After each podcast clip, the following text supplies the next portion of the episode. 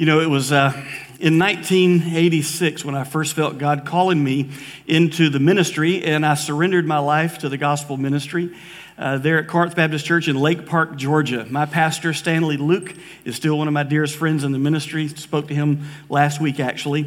And in nineteen eighty-six, uh, the church licensed me into the ministry. That just means that they authorized me to begin to serve in various ways, uh, including doing funerals and weddings and things of that nature. And then in nineteen eighty-nine, I accepted my first call to be a pastor at Elam Baptist Church in Quitman, Georgia. And Elam Baptist Church and Corinth Baptist Church did what is called an ordination service, where you were set apart into the gospel ministry, uh, formalizing your call Uh, as a pastor. And I was humbled and honored to serve uh, those two churches and to be ordained by them. Last week I spoke to the man who actually preached the sermon that day uh, during the ordination service. It, there's that point in the ordination service when the pastor who's preaching preaches directly to you, the candidate who is being ordained.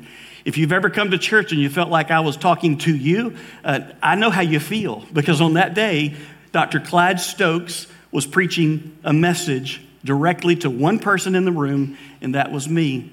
And he reminded me last week of what he had shared with me. He said he actually found his sermon notes from all those years ago when he preached my ordination sermon. And what I want to do is take you to that passage of scripture that he preached to me, and now I'm going to preach it to you.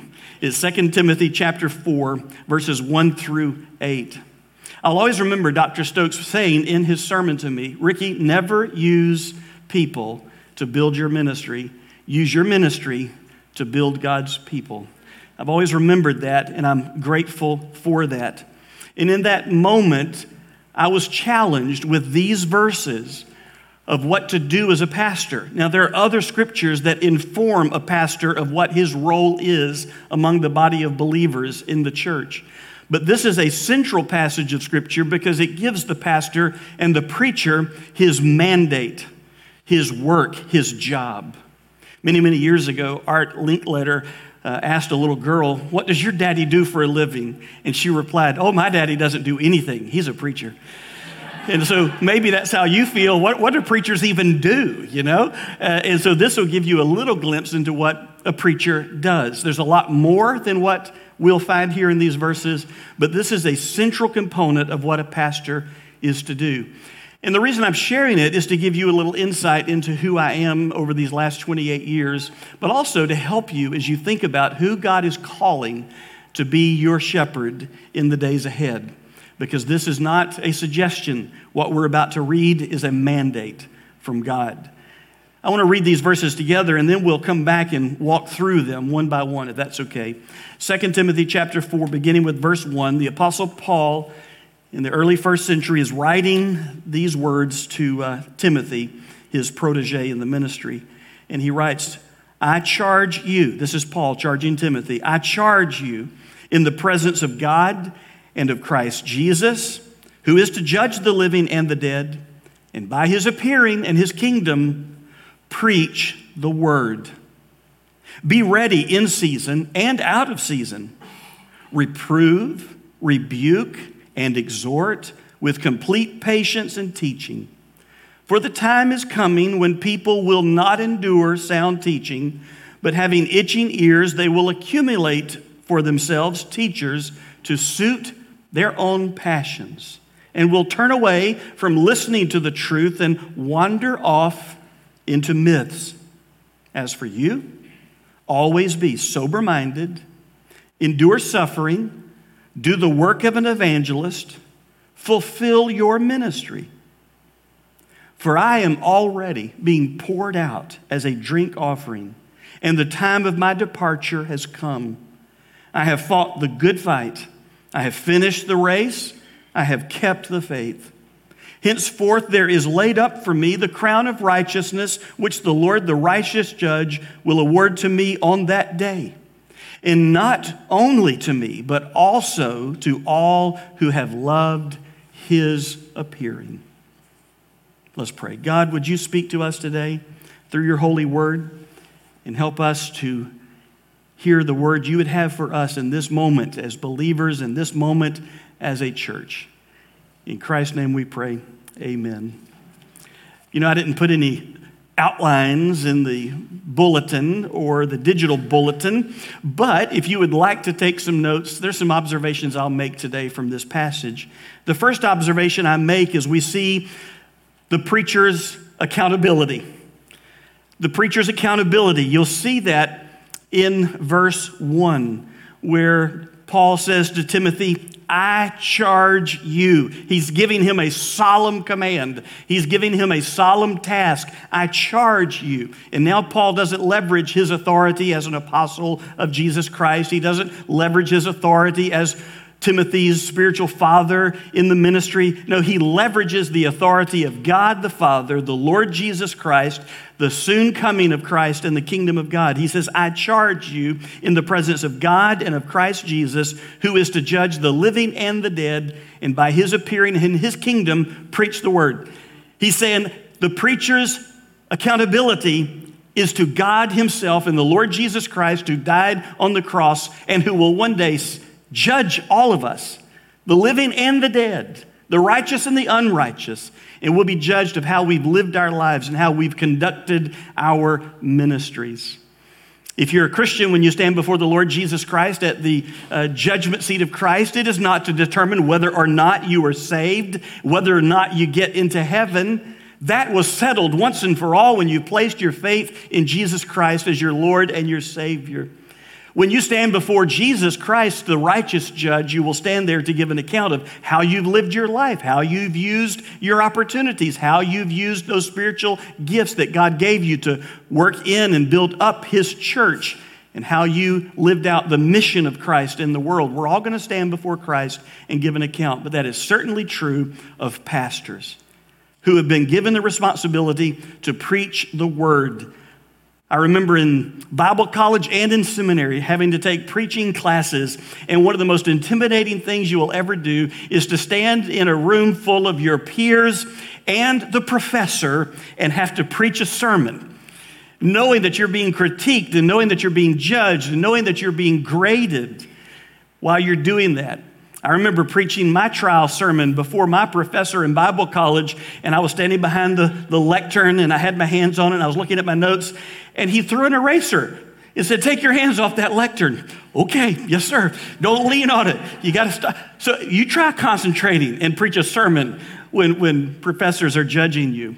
But Paul warns Timothy there is a far greater responsibility. One day you're going to stand not before a professor, but before the Lord Jesus Christ, and you're going to give an account of your life and your ministry. Do it well. Don't be men pleasers. Don't seek to be popular, but be faithful because you are accountable. If you're taking notes, I've talked to you about the preacher's accountability in verse one, but look at the preacher's activity. I've already touched on it, verse two. And we'll see in verse two that our activity, among other responsibilities, is to preach the word. In the Greek, preach is an imperative. It is a verb. It is a command. It is something we are to do. As a matter of fact, uh, Paul gives Timothy nine imperatives, five imperatives in verse two, four commands in verse five. And they remind the pastor of what he's to do. First of all, he is to preach the word. That word in the Greek means to be a herald, uh, to, to go out and to proclaim. It was from uh, Roman society where the king, the emperor, would select someone, relay a message from the king to that messenger, and then send him out throughout the empire to proclaim the message of the king. It wasn't his message to mess with or to make up. It was his message to faithfully proclaim. And Paul uses that same concept to preach the word, herald the message of God himself. The scriptures are God's word, Old Testament and New Testament. They are holy, inspired, infallible, and inerrant. And it is our job not to make it up or to mess it up. Our job is to faithfully preach it and declare it. And he says, preach the word, and then he gives another command, be ready. It's a word of urgency.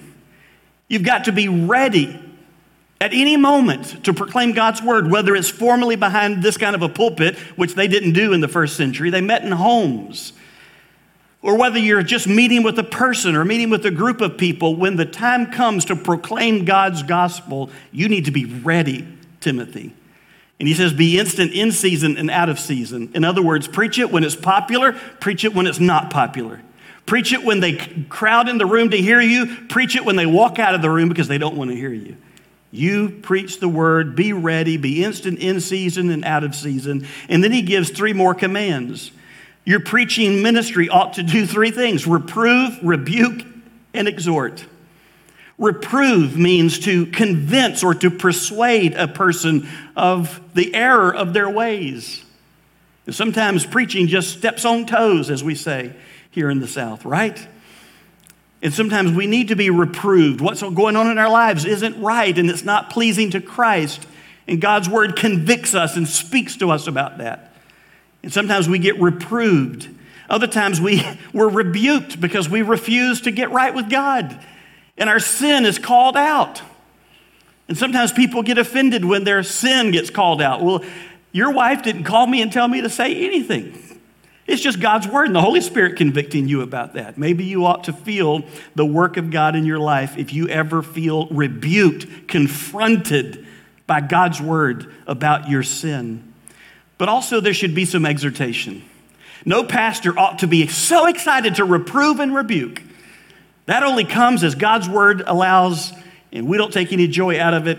And if you're a true preacher, you're going to be the first one reproved and rebuked by God's word as God deals with you in your own life and your own walk with the Lord Jesus Christ. Some of you have heard me say all these years, I cannot preach to you what God has not first dealt with me about. But a pastor ought to be eager to exhort. That means to encourage. That means to build up. That means to tell people, keep pressing on. God's at work in you. God's with you. God will never leave you nor forsake you. And one of the hallmarks of my life and my ministry is that I've been blessed by God through his encouragement and the encouragement of others, and then I get to pass that encouragement on through the gospel of Jesus Christ. You reprove, you rebu- rebuke, and you exhort. That's the preacher's activity. And because preach the word is a command, I want to thank you as a church for giving me space to pray, to stay in the word, to prepare messages, and to stand here on a Sunday morning and to preach the word. Thank you for being that kind of church. I certainly make hospital visits and do ministry calls and all of the stuff that goes on in the church, absolutely. But I have had to be intentional about carving out time to be in prayer and in the word so that I could preach the word to you, knowing that you need it, but also knowing I'm going to stand before God one day. And I'm going to give an account of every sermon and every lesson I've ever taught. Now, he also mentions not only the preacher's accountability and activity, but look at verses three and four, and you'll see the preacher's adversity. The preacher's adversity. I'm doing this for Ryan. These are good alliterations, Ryan. You'll, you'll need this one day. The preacher's adversity. In verse three, Paul tells Timothy the reason he's to preach the word, to be in season, out of season, reprove, rebuke, exhort with complete patience and teaching is because in verse three, for the time is coming when people will not endure sound, healthy, wholesome teaching, but having itching ears, they will accumulate for themselves teachers to suit their own passions. If that was true in Paul's day, I can promise you it is true in our day. There are people who do not want the healthy, clear, unadulterated preaching of God's word. They want somebody to preach what they want to hear. They don't walk into the room saying, here's all of my beliefs, my passions, my desires, my feelings, my politics, my views on the world, my hurts, my habits, my hangups. Let me come and see what God has to say about these things. Instead, they come to church looking for someone to validate what they've already made up their mind about. And if you don't do it, they'll find a preacher who will. That is certainly true in America today when it comes to the clear teaching of Jesus Christ on sexuality and gender. We have abandoned the truth of God's word, and we have heaped to ourselves people who will tell us what we want to hear. And Paul says, Timothy, you better be ready because the time is coming. And actually the time is now when people will not endure it. They've got itching ears, and they want somebody to scratch their itch. And it's all about themselves and their own passions. It is not about God and his will for their life. It is about themselves. And here's what they do in verse four. He says, and they will turn away from listening to the truth and wander off into myths, make-believe, fable. It's amazing to me what people today believe that just ten years ago we would have said, you need some counseling if that's what you believe. We love you, and we have sympathy that we all struggle. We're all messed up. We're all deviants. We all have weird ideas sometimes. But the answer is not to live in fantasy world. The answer is to live in reality and truth. And there is a thing called truth where reality corresponds to actuality. That's, that's truth. But these people are going to turn away from listening to the truth. And I'm going to warn you, the, the one of the evidences of faithful preaching and pastors is not that they have thousands of people listening to them. Sometimes the evidence of a faithful pastor and preacher is that people walk away from them and don't want to hear the truth. And Paul warns Timothy that day will come. So he talks about the preacher's adversity, and then he talks about the preacher's attitude. If you're taking notes, we've seen accountability, activity, adversity, and now the preacher's attitude in verse five. He says, as for you, you can't change how people are out in the world. You can't change how people have itching ears. You can't be responsible for them. But as for you, always be sober-minded. This isn't really so much talking about abstaining from alcohol. What he's talking about is that when you exercise your gifts of rationality, you need to be serious about the things of God's word. There's a place in church for humor. There's a place in church for lightheartedness. But when it comes to the pastor's task of preaching the word, he better be serious about it. Be sober-minded and then endure suffering, because you're going to suffer if you preach the message of the King without messing it up or making it up. Endure suffering. And then another imperative, another command, not only to be sober or endure, but then in the Greek, do. Do, do the work of an evangelist. He's saying, Timothy, the reason people are turning away from the truth is most of them are lost. They need the gospel of Jesus Christ, that is the power of God unto salvation to everyone who believes, the Jew first and also to the Gentile. So it's your job as you preach the word, do the work of an evangelist. Make sure that you're proclaiming God's word. And one of the biggest struggles that any pastor has is the tension of both ministering to the saved, but leading that church to be on mission as evangelists and missionaries in their community, because most of our neighbors are lost without Jesus. And the easiest thing we could do is just make sure everything we do is about us and what we want, and what we like, and what we used to do, and what we're always comfortable about. But how can we do that if a world's lost on their way to hell? We've got to be doing the work of evangelist. And then another imperative he gives is not only be sober-minded, endure, do, but also fulfill. Fulfill your ministry, Timothy. Don't fulfill somebody else's ministry. Don't get your eyes on another pastor. Don't get your eyes on another church. You fulfill your ministry. Jesus Christ saved you, put you on this race course in your lane. You be the preacher God's called you to be. You be the pastor God's called you to be. And Fort Caroline, that's important. You've allowed me to be me. For twenty-eight years, the good, the bad, and the ugly, you've allowed me to be me. And I've made a lot of mistakes. I have many regrets. I pray, I pray, and only Jesus will tell one day that most of my mistakes have been mistakes of the head, not the heart. But I've made mistakes. But I'm also grateful that you've allowed me to be your pastor and to not have to fill someone else's shoes and to be some other pastor that you've always admired and liked and try to emulate that guy. You've allowed me to be me. And I'm going to tell you this. My last Sunday here, Lord willing, unless Christ returns or he calls me home, will be June twenty-sixth. And I'm taking my shoes with me. Whoever God calls to be the pastor of this church needs to be the man of God and fulfill his ministry. He can't follow me and say, this is how Ricky did it. We expect you to do it that way. This is how Ricky preached. We expect you to preach. Hey, Ricky could not get five minutes into a sermon without tearing up. We're counting. The clock is ticking. Oh, he doesn't care. He never tears up. No, you just got to let that guy fulfill his ministry. That's right. That's the preacher's attitude towards his task. Be sober-minded, be ready to endure, do the work of an evangelist, and fulfill your ministry. And the reason Paul is belaboring this point to Timothy is because actually there's more going on behind the scenes in Paul's life than maybe you realize this morning. We now know because of hindsight from history that Paul is writing this letter to Timothy just a few days before the Roman Empire will behead Paul for his faith in Jesus Christ. And Paul knew the time is quickly coming that I'm not going to be on the scene. And it's time for me to pass the baton of the gospel ministry to the next generation who will carry on the work of Christ. Paul says, it was going on before me. I've done what God's called me to do. Now it's time for you, Timothy, to pick up the baton. And that's where we see what I'm going to call in verses six through eight, the preacher's award. The preacher's award. Verse six, Paul writes, "For I am already being poured out as a drink offering, and the time of my departure has come."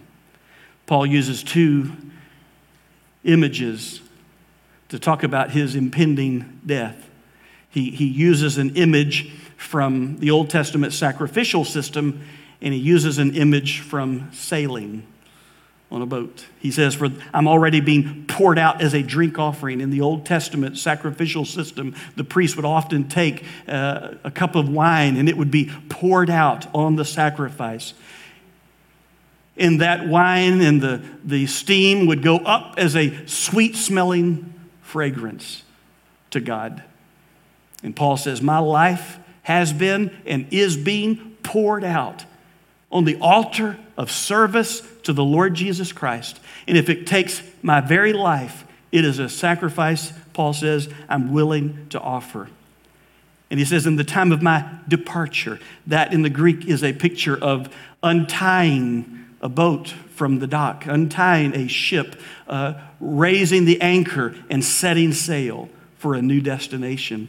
And he says, the time of my departure has come. And, and for Paul, death was just a departure. It is to be absent from the body and to be present with the Lord. That while people grieve down here when a person passes away, there are others in heaven who are, are greeting their arrival. They depart here, but they arrive there, and there's celebration there. And Paul is saying, I'm ready whenever God calls me. And, and then he says in verse seven, I have fought the good fight. The word fight in the Greek is agonia. It's, I've fought the good agony. I've given it all I've got. And I've finished the race. This is not a word of discouragement. This is a word of, of completion. I've done what Christ has called me to do. And I have kept the faith. I have been faithful with the gospel that was entrusted to me. I've not wavered from proclaiming it. I have not watered it down. I have faithfully proclaimed it, and to God be the glory. And verse seven may sound like Paul is patting himself on the back and bragging. He's not bragging about himself. He's giving thanks to God who's enabled it to happen. He said, listen, I fought the good fight. I've finished the race. I have kept the faith, and I'm grateful that God allowed me to serve him. But Paul is bragging on God more than he's bragging on himself. And in verse eight, he says, henceforth, from this day forward, there is laid up for me the crown of righteousness, which the Lord, the righteous judge, will award to me on that day, on that day that we all stand before Christ. Remember, he just talked about it in verse one. When that day comes where we're all standing before the judgment seat of Christ, there is a crown of righteousness, which the Lord, the righteous judge, will award to me on that day. That crown is not a gold crown or a silver crown or a bronze crown. It is not the, the crown of a conquering victor. It is the garland wreath that would be given to athletes at the Olympian Games or the Isthmian Games. And whenever you looked at this wreath of garland, a crown of greenery, you recognize that intrinsically it has no value. It's going to wither and fade. It's not like gold, but that's the kind of crown, and it's the crown of righteousness. The crown that will come from the Lord, Jesus, the righteous judge. It is the crown where God says, well done, thou good and faithful servant. And everything that happened to you and your ability to enter into my kingdom is because of my righteousness that I have freely given to you.